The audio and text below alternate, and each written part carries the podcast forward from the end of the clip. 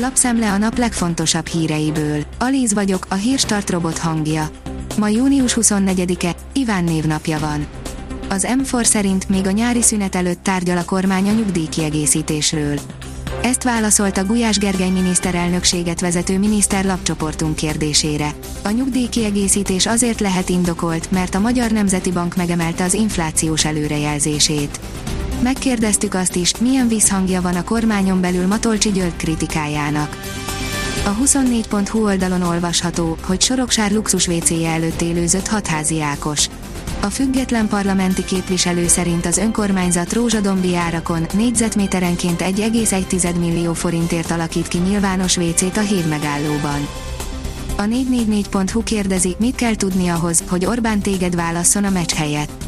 A miniszterelnök nem szokott fontos foci meccseket kihagyni. Tegnap este mégis Giorgia Melonival, egy posztfasiszta olasz párt elnökével találkozott a helyet, hogy Münchenben szurkolt volna a válogatottnak. De vajon mi volt annyira fontos, hogy éppen most kellett megbeszélniük? Volt egyáltalán ilyen? Az ATV oldalon olvasható, hogy Rutorbáról térdre kell kényszerítenünk. A holland miniszterelnök a brüsszeli EU csúcsra érkezve azt nyilatkozta, szerinte Magyarországnak nincs keresni valója az Európai Unióban, ha az ország kitart a pedofil törvény mellett, amelynek egyes részei a gyerekek szexuális nevelésére vonatkoznak. Az m4sport.hu oldalon olvasható, hogy elit társaságba került Szalai, sőt ki is emelkedik belőle. Négy magyarnak van két EB gólja, de Szalai az egyetlen, aki két különböző kontinens tornán is betalált. A vg.hu szerint kedd után ismét lépett az MNB. Az egyhetes betéti eszköz kamatemelését Matolcsi György jegybankelnök jelentette be kedden.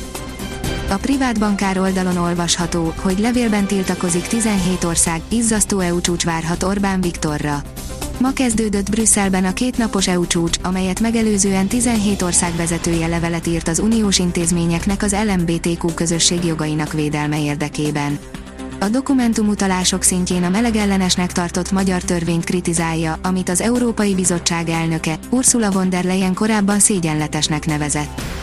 A magyar mezőgazdaság szerint újra lecsap a Brexit sofőrhiány miatt hetente több tonna élelmiszer megy veszendőbe. Angliában a Tesco tette közzé, hogy csak nem 50 tonna élelmiszer kerül a kukába hetente, miközben a szakértők a kamionsofőr hiányra hívják fel a brit kormány figyelmét. A napi.hu teszi fel a kérdést, bérrobbanás lesz Magyarországon. A korábbi előrejelzésekhez képest sokkal nagyobb bérnövekedésre számíthat a képzett munkaerő, ahogy rohamtempóban halad a gazdasági kilábalás és már belátható távolságban van a teljes foglalkoztatottság. A nagyobb költőerő a vártnál magasabb inflációhoz vezet, amire a héten reagált is a Magyar Nemzeti Bank. Az Autopro oldalon olvasható, hogy horvát kézbe kerülhet a Bugatti. Sajtóértesülések szerint többségi tulajdonossá válhat a Rimac Bugattiban. Már folynak a tárgyalások a megállapodásról, de úgy tűnik, semmi nem állhat a folyamat útjába. A portfólió oldalon olvasható, hogy tajvani külügyminiszter, fel kell készülnünk a háborúra Kínával. Fel kell készülnie Tajvannak egy kommunista Kínával való esetleges katonai összecsapásra, mondta Joseph Wu, a kínai köztársaság külügyminisztere egy CNN-nek adott interjúban. Tovább jutottunk, de senki nem tudja, hogy miért nem kímélte a Nacionál elfet a német sajtó, írja az m4sport.hu.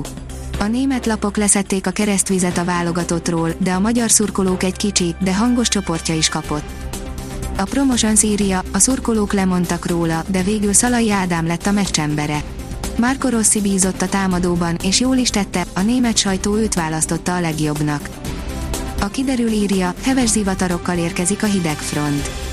Pénteken változás veszi kezdetét, hideg front mérsékli a hőséget.